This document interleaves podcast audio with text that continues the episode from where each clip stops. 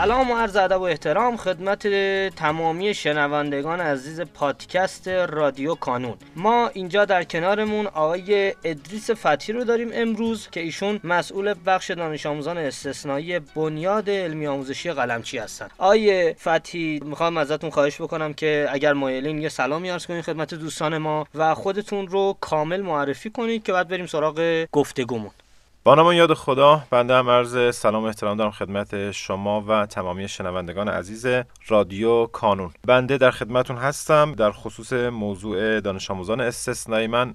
حالا که فرمودین خودم رو معرفی کنم در حال حاضر دانشجوی دکترای مدیریت آموزشی دانشگاه تهران هستم. بنده نابینای مطلق هستم و اگه بخوام خیلی خلاصه و مختصر به تحصیلاتم اشاره کنم سال 89 در دانشگاه تهران پذیرفته شدم. رشته علوم تربیتی سال 93 کارشناسی ارشد مدیریت آموزشی دانشگاه تهران مجدد پذیرفته شدم و سال 96 با کسب رتبه یک دکترا در دانشگاه تهران و همین رشته مدیریت آموزشی پذیرفته شدم.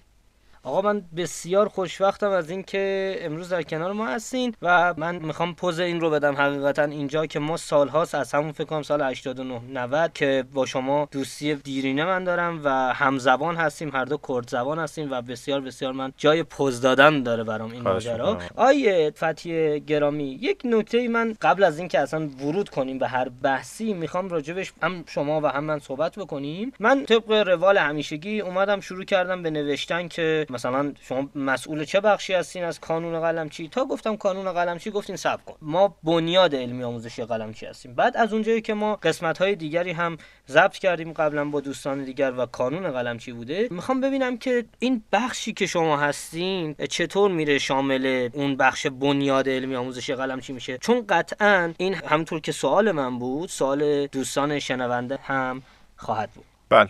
من می‌تونم اینجوری شروع کنم. از سال 1384 کانون قلمچی وقف عام شد و از اون تاریخ بود که مفهوم بنیاد علمی آموزشی قلمچی همزمان با وقف کانون معنا پیدا کرد. بنیاد علمی آموزشی قلمچی از این جهت مطرح شد همزمان با وقف. با هدف برقراری عدالت آموزشی و گسترش دانش و آموزش. خیلی خلاصه اگه بخوام عرض کنم اهداف بنیاد کمک به دانش آموزان و در خیلی از موارد دانشجویان و ساخت و ساز مدارس تجهیز و هوشمندسازی کتابخونه ها و حتی ساخت کتابخونه ها که الان خودتون قطعا به موقعش راجع این موضوع صحبت خواهیم کرد. تمامی درآمدهای حاصله بنیاد بنابر دستور واقف و متولی این مرکز جناب آقای قلمچی صرف ساخت و ساز مدارس کتابخونه و بورسیه کردن دانش دانش آموزان شده. از سال 1384 که این خدمت ارائه شد واحدی تحت عنوان واحد بورسیه در بنیاد شکل گرفت که کارش بورسیه کردن دانش آموزان شد و یکی از شاخه های مهم و تاثیرگذار واحد بورسیه همین دانش آموزان استثنایی هستند که امروز بنده افتخار این رو دارم که خدمتگزار این دانش آموزان و این بخش از بنیاد باشم بسیار عالی متشکرم. من دوست دارم شاید بد نباشه اینجا در فضایی که در اختیار ما هست و صحبتی که شد. ارز کنم که منم یک روزگاری تقریبا ده سال پیش خودم دانش آموز بورسیه بودم و تونستم با استفاده از خدماتی که بنیاد علمی آموزشی قلمچی در اختیارم قرار داده بتونم کنکور خوبی بدم و در دانشگاه پذیرفته بشم. اینو دوست داشتم. حالا که شما اشاره کردیم به موضوع من هم اشاره کرده باشم. خب آیه پارسا حالا که شما اینو مطرح کردید منم دوست دارم ببینم که شما رتبتون چند شد در کنکور سراسری؟ من سال 90 کنکور سراسری هنرستان رتبه چهار شدم. خیلی عالی آفرین. پس شما خودتون جزو نخبه های بنیاد و مجموعه قلمچی هستین. نفرمایید. بسیار لطف دارین شما با من. و اگه موافق باشیم بریم سراغ بخش دانش آموزان استثنایی و اصلا شما که مسئول این بخش هستین در واقع دلم می‌خواد هم من قطعا و هم دوستانی که میشنون بدونن که این بخش داره چه اتفاقی میفته براش. بله. عرض به خدمتتون در راستای صحبتی که در خصوص بنیاد و واحد بورسیه کردیم ببینید دانش آموزانی که در بنیاد ثبت نام بورسیه میشن باید دو تا شرط مهم داشته باشن. اول اینکه معدل بالای 17 داشته باشن و دوم از نظر مالی واجد شرایط باشن. خب شرط معدل از طریق کارنامه مدرسه قابل بررسی و مستند و کاملا شفافه. اما بحث شرایط مالی خب به ما آیتم ها و شاخص های مهمی داریم یعنی دانش آموزانی که از نظر مالی توان پرداخت هزینه آزمون ها را نداشته باشند. مثلا دانش آموز تحت پوشش بهزیستی باشه کمیته امداد باشه مادر سرپرست مالی خانواده باشه روستایی اشاری و سایر گروه هایی که تعریف شده.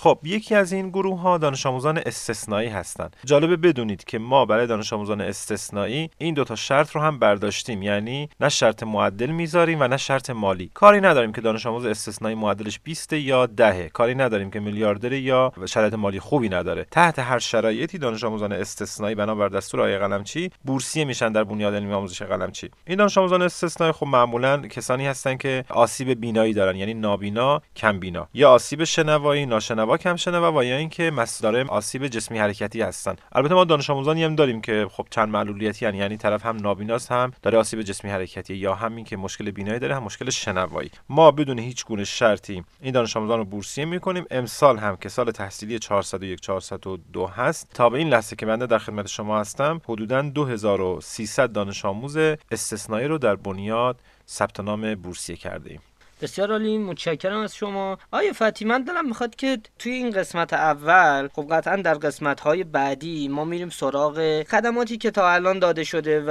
آنچه که فکر شده در موردش. قطعا یک سری نوآوری ها ما داشتیم در هم حوزه آموزش و هم حوزه ای که مربوط به بچه های استثنایی میشه. اما من دلم می‌خواد در قسمت اول هم برای بچه های استثنایی که زیر مجموعه بنیاد هستند و شاید ممکنه هیچ وقت در مورد این نشنیده باشن دلم می‌خواد یه خورده این بخش رو باز کنید. یعنی شما تو این بخش چند نفرید بخش مربوط به دوستانه که دانش آموزان استثنایی هستن چند نفر هستین و در واقع دلم می‌خواد معرفی این بخش اتفاق بیفته. چون قطعا اگه آگاهی نسبت به این بخش اتفاق بیفته درک بالاتری هم خواهند داشت دوستان. خب در حال حاضر بخش دانش آموزان استثنایی ما یعنی با در نظر گرفتن شخص بنده سه نفر نیروی حضوری داریم که هر روز محل کار حضور داریم و پیگیر امور دانش آموزان هستیم.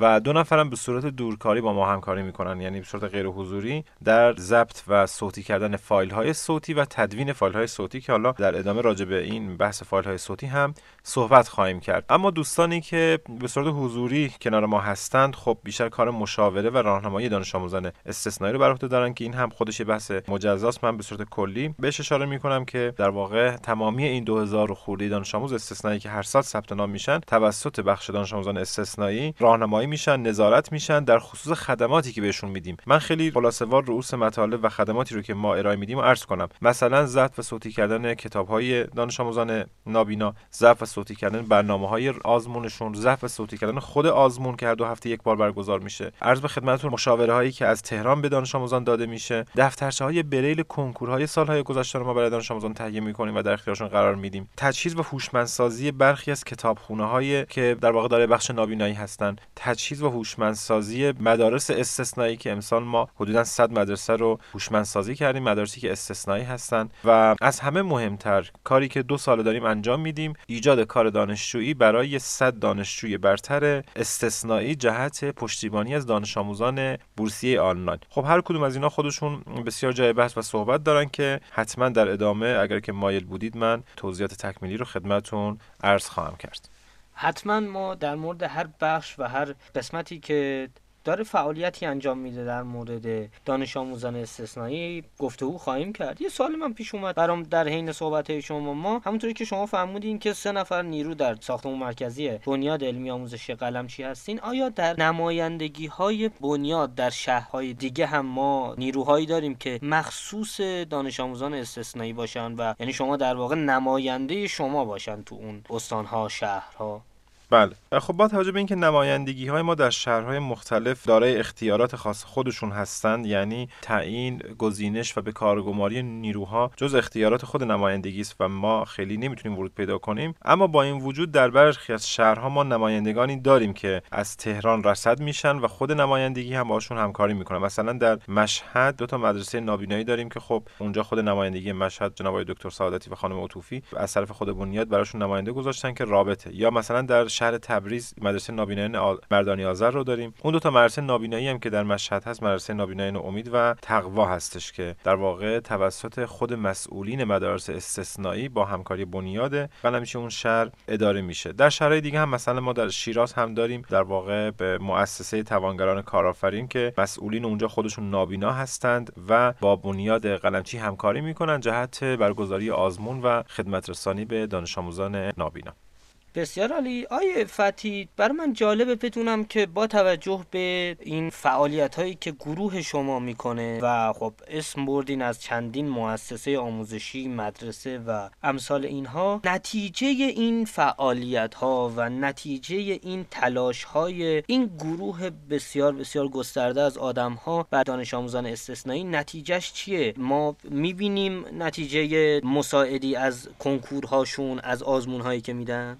بله. ببینید نتایجی که ما به دست میاریم شاید همین در واقع نتایج درخشان باعث شده که ما روز به روز خدماتمون رو افزایش بدیم و بیشتر ذوق و شوق اینو داشته باشیم که دانش آموزان استثنایی کمک کنیم. چون اعتقاد و باور مجموعه به اینه که دانش آموز استثنایی فرقی با سایر دانش آموزان نداره و در زمینه علمی پا به پای سایر دانش آموزان می‌تونه رقابت کنه و نتیجه بگیره. دو تا نتیجه رو من تبیین می‌کنم. نتیجه اول اینه که تمامی این 2000 خورده دانش آموز که هر سال میان ثبت نام می‌کنن اما سال, سال گذشته 2700 نفر ثبت نامی داشتیم. امسال هم مرز 2700 رو رد خواهیم کرد. تمامی این تعداد دانش آموزانی که میان ثبت نام می‌کنن اولین نتیجه همینجاست که همه اینها میان از این خدمات استفاده می‌کنن. یعنی از فایل های صوتی کتاب های صوتی آزمون و همه و همه می‌تونن استفاده کنن و طبیعتا روی پیشرفت تحصیلیشون چه در امتحانات مدرسه و چه در نتیجه کنکورشون نقش خواهد داشت و تاثیرگذار خواهد بود. نتیجه دوم اینه که خب ما در کنکور سراسری هر سال می‌بینیم. امسال ما 14 نفر از دانش آموزان استثناییمون موفق به کسب رتبه زیر هزار شدن. حتی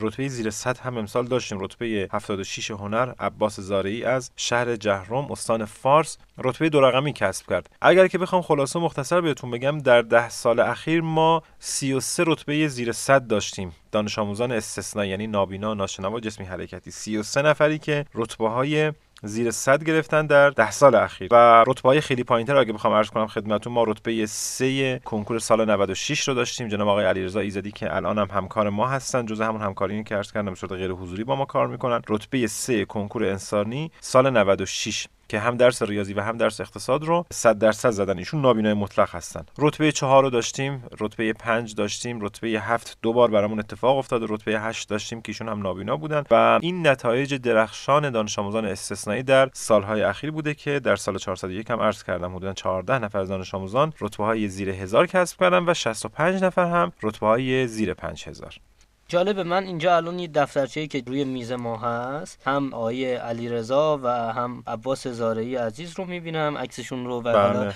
شما توضیح دادین. من اینجا سلام میرسونم به علیرضا و عباس. امیدوارم یه روزی ما بتونیم یک قسمت ویژه‌ای داشته باشیم دعوت بکنیم از دوستان که ایشون تشریف بیارن و گفتگویی رو باشون ترتیب بدیم. اگر اجازه بدین ما قسمت اولمون رو اینجا به یک جنبندی برسونیم که خیلی هم طولانی نشه و بتونیم حالا گفتگوی خودمون رو در قسمت های دیگر این فصل که مختص به گروه شماست و بخش دانش آموزان استثنایی رو به دوستان البته ما این نوید رو به دوستان میدیم که قرار از این به بعد هر تقریبا دو هفته یک بار یک قسمتی در پادکست ما بیاد که مخصوص دانش آموزان استثنایی و امیدوارم که نظر دوستان رو جلب بکنه. خیلی ممنون از شما جناب پارسا گوهر همین توجه شما و همین جدول برنامه های شما که دو هفته یک بار یه روزی رو به دانش آموزان استثنایی اختصاص می‌دید خودش نشان دهنده توجه خاص بنیاد علمی آموزش قلمچی به دانش آموزان استثنایی است. هم در حوزه آموزش هم در حوزه سایر خدمات مثل کتاب مثل فایل های صوتی. الان هم که می‌بینیم در برنامه رادیویی هم جز اولویت های اول